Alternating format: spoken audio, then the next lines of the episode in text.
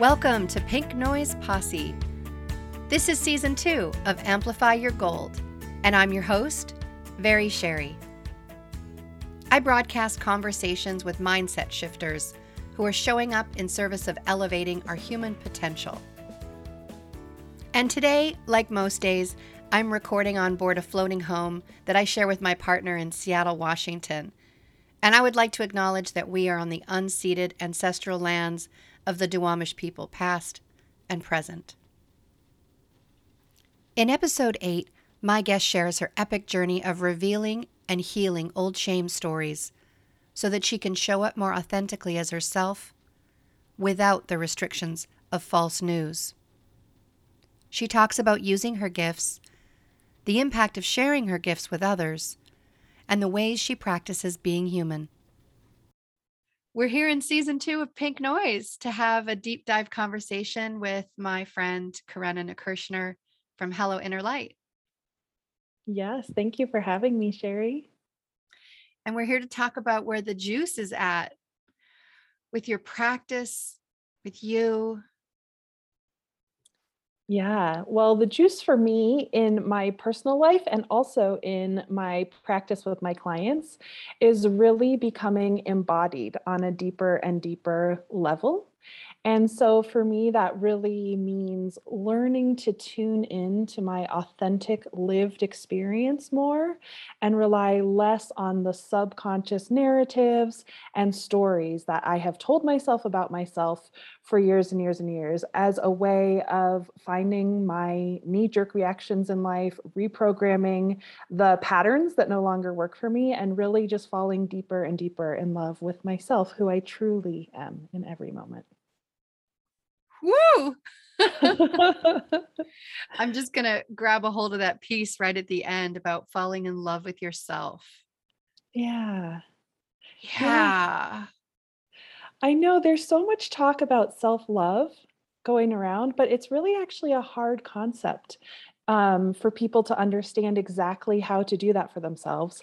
And so, what I found in my journey with myself and with my clients is that we really feel loved when we are seen and heard and accepted for who we are. Like for me, that's really the essence of what love actually means. It's not really bubble baths and it's not positive affirmations.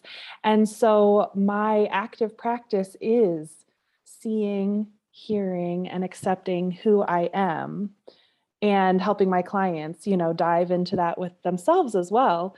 And so that's kind of the essence of where my self love journey is at this moment. And it really truly does make me feel loved when I can just look at my lived experience and really just accept what's there, you know, how I'm showing up compassionately, whether how I'm showing up aligns with who I want to be, who I think I am, or anything else like that. Just really just allowing myself to be in contact with how I feel and honor um, you know whatever is present for me you're speaking to the heart of what's important to me mm, mm-hmm. this honoring of self creating space for radical self-expression. Mm-hmm. and my notion of that comes with not judging what shows up right. as right or wrong as good or bad. Yeah. But it's what is.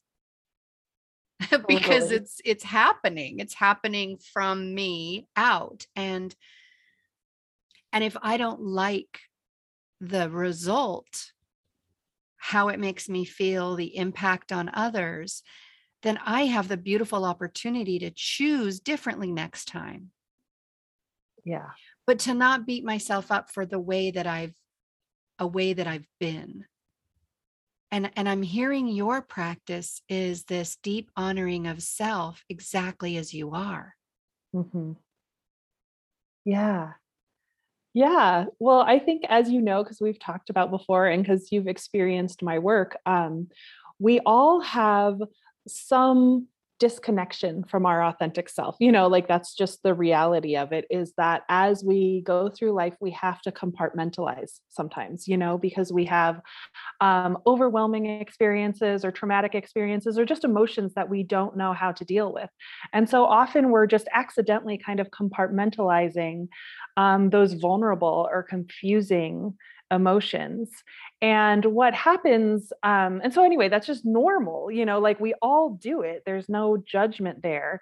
But i feel like i lived my life for so long so inauthentic so compartmentalized. There was so much that i was just repressing or suppressing or denying um, and it really drove me into a place where I felt anxiety all the time and shame all the time. And so as I've been practicing regenerating images and memory, which is the um, modality that I primarily use with my clients and my students, I've gotten the gift to see um, just how different our conscious stories are from our subconscious stories, but how the body always holds the truth. The body doesn't really forget, even if our conscious mind can separate from it.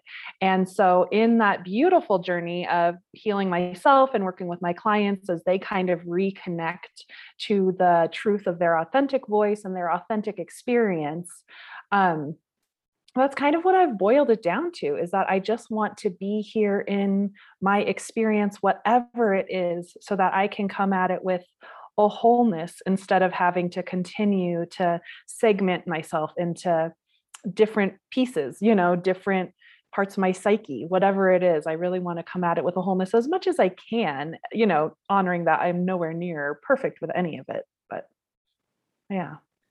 Which takes me back to the um, statement that Amy McBride uses, which is we're all just practicing in public.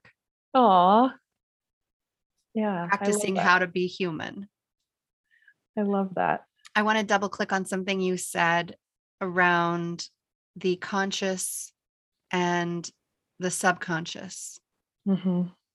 Um, could you walk through that with me? A, an example from your own life of an awareness that you have of something that is consciously driving your behavior and a and an awareness that you've fine tuned over time mm. of parsing out that which is unconscious yeah, yeah, yeah.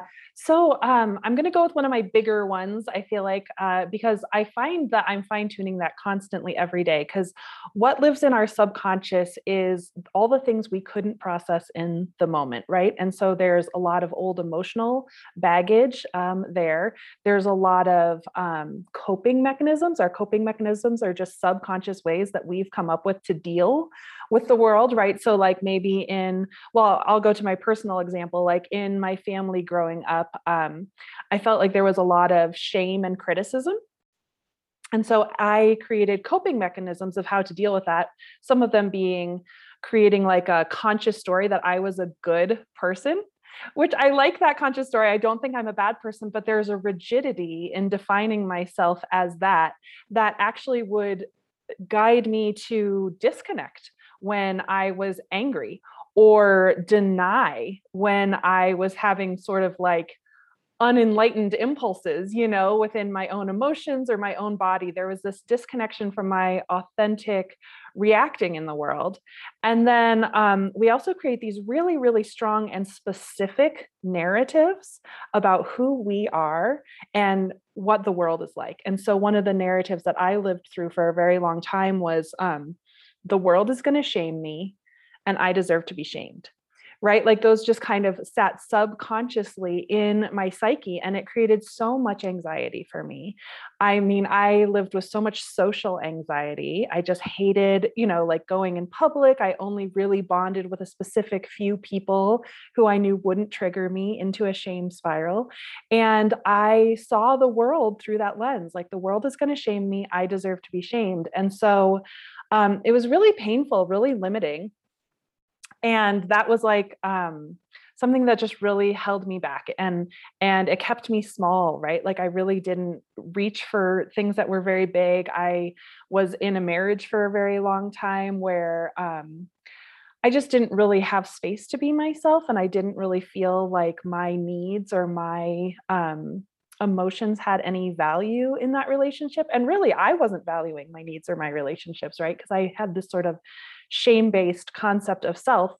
Um, and so that was like my big one that I really had to work through because it was like at the very core of how I defined myself and how I viewed the world. I was basically always looking at the world through that subconscious lens.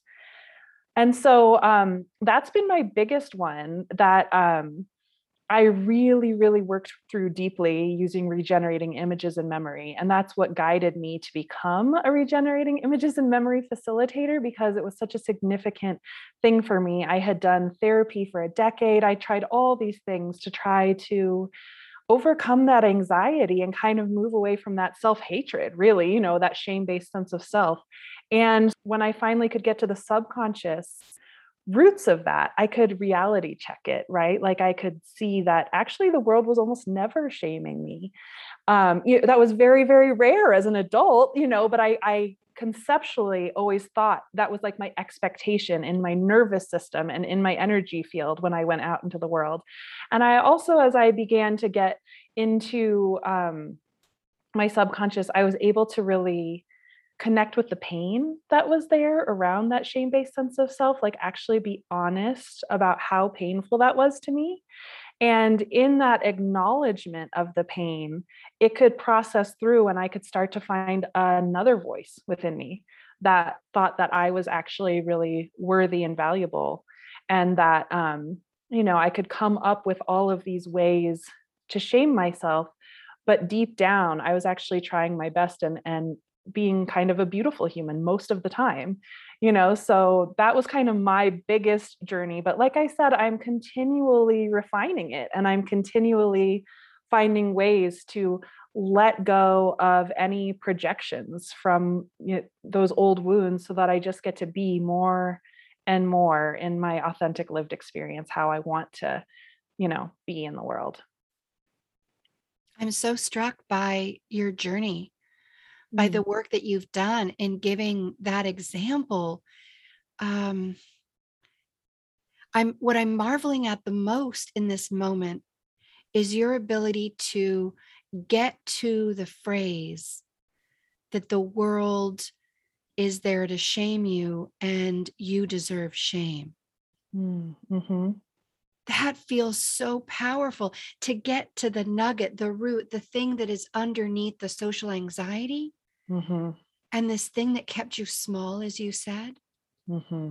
and in and in finding it it sounds like you were then able to reveal the fallacy of this notion yeah yeah well that's the other cool thing that i think about self-love and healing and embodied healing you know that we're all talking about here is that so much of our healing process is just allowing those parts of ourselves, those parts of ourselves that are vulnerable or confused or misguided or we're embarrassed of or whatever, giving those um, parts of our psyche voice because so much healing just happens just through acknowledgement, just through allowing those parts of our psyche to be heard, to be seen, because they're kind of, it's just like if you were in a relationship with a person, right? If they were always trying to say something to you, or they were always trying to get you to acknowledge something, and you just continued to not, right? To not hear it, to not acknowledge it, they would get louder and they would get more intense. Like I experienced my shame levels going up through my 20s, you know, and I really feel like it's because those parts of my psyche,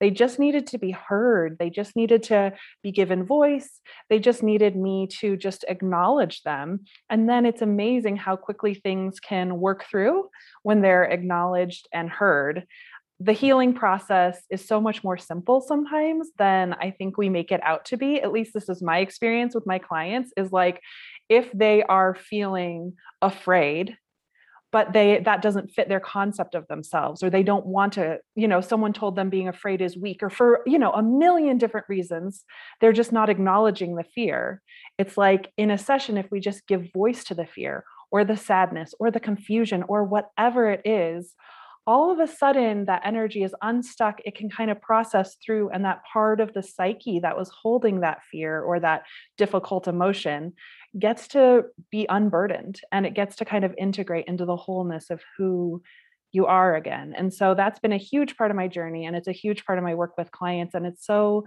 simple and beautiful that just acknowledgement, just being heard, allows these parts of our psyche to evolve into something else. So, yeah. Being seen, being heard. Yeah. Uh, so often in this work of that might be labeled personal development work, this mm-hmm. inner work, mm-hmm.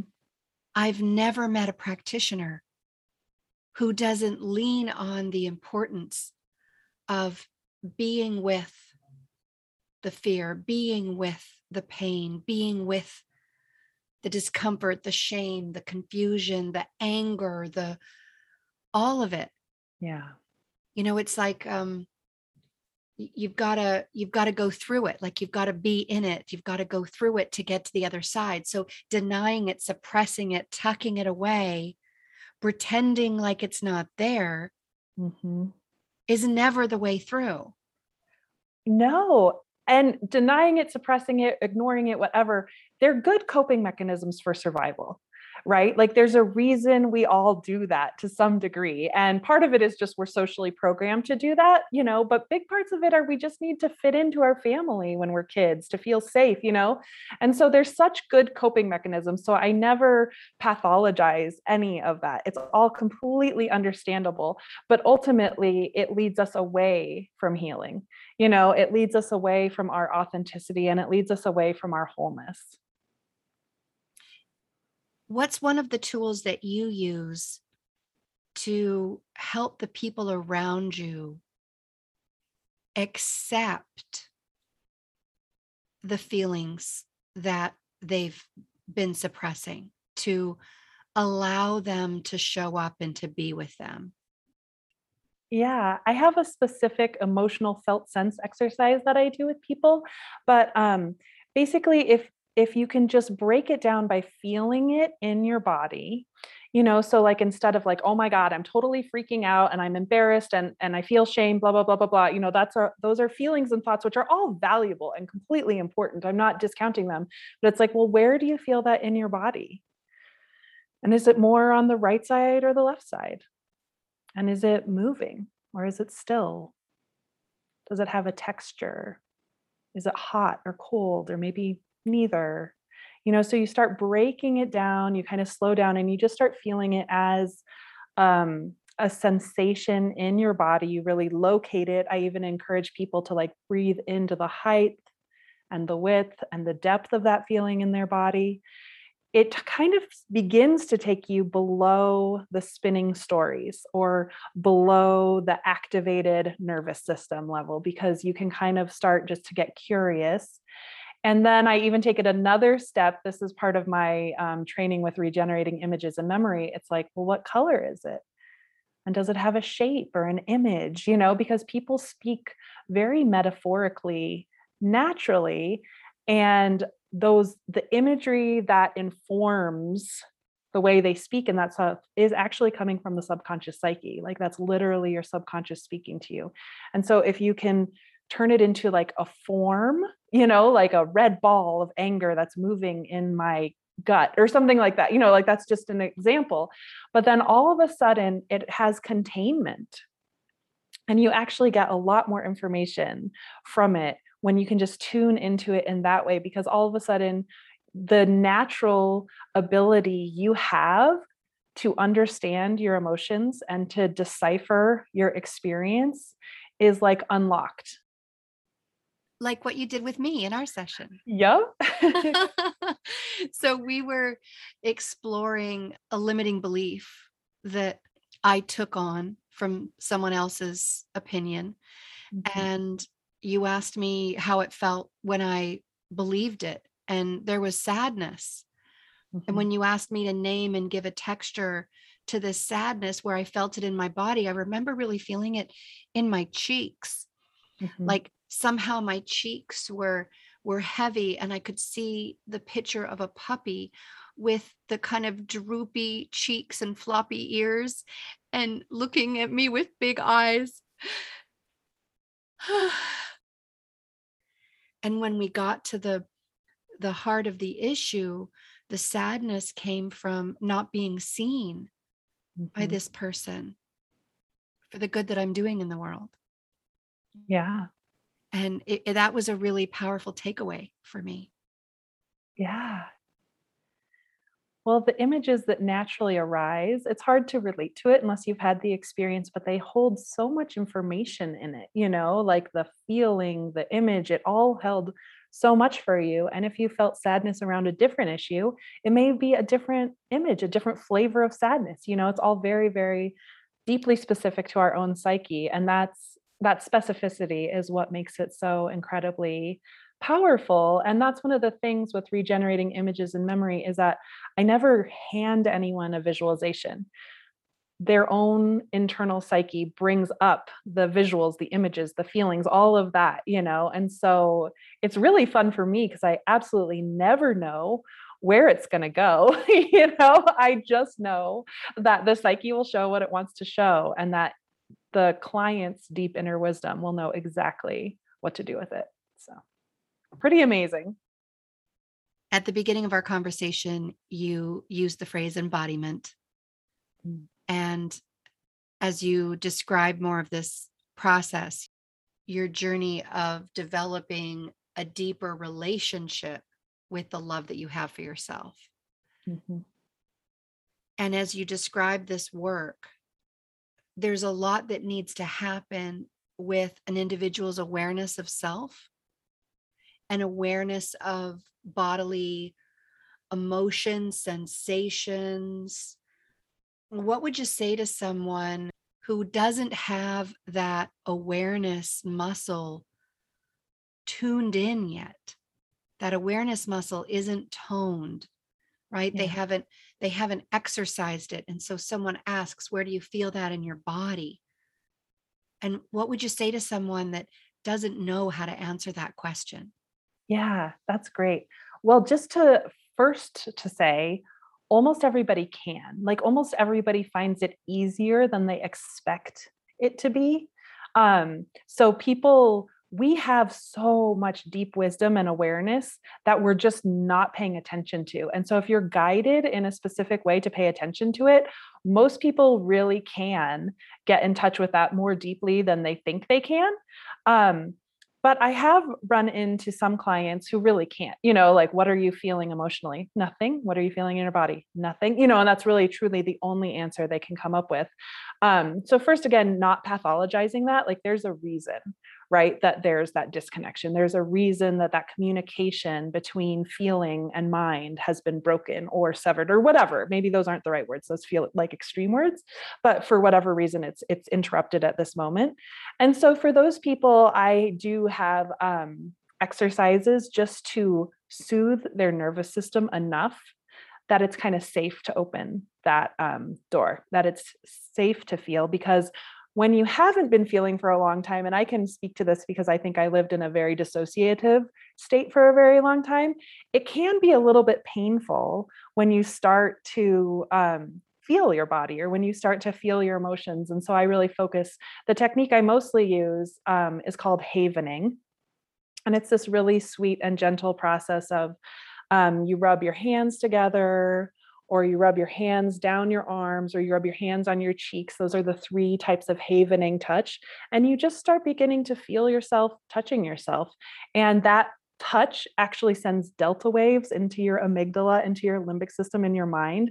So it's deeply soothing and integrative. And it's a really great way for people to start um, getting in touch with the sensations in their body in a way that's really soothing and nurturing instead of kind of shocking or uncomfortable because it really can be a little uncomfortable. And again, there's a reason, right? Like if you're very dissociated from your feelings, it's not that you're bad or wrong or unenlightened or anything, you know, like it's really just that's that was a coping mechanism. That was a necessary strategy that you probably utilized intelligently, you know, at some point in your life. And so so I do the havening, but again, most people can feel and intuit and connect with things so much more than they consciously do in everyday life when they're, you know, guided in specific ways to do it. Any final words that you'd like to offer a listener who'd like to increase their love of self game? Yeah, I mean, self compassion is a huge piece of it. Just knowing that however you're feeling, however you're reacting, there are reasons, understandable, intelligent reasons deep in your psyche.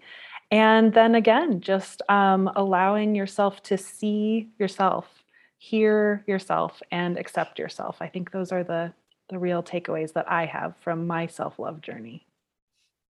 Blessings to you for sharing your heart and your wisdom with us again today. Mm, Thank you for having me, Sherry. It's a pleasure. for fun, check out Karena's TikTok channel. I'll put a link in the show notes. Next week, a conversation with my favorite creativity coach, Jeff Leisawitz. He opens with another story from Camp Log and Twig. Until then, keep mining and shining the gold within.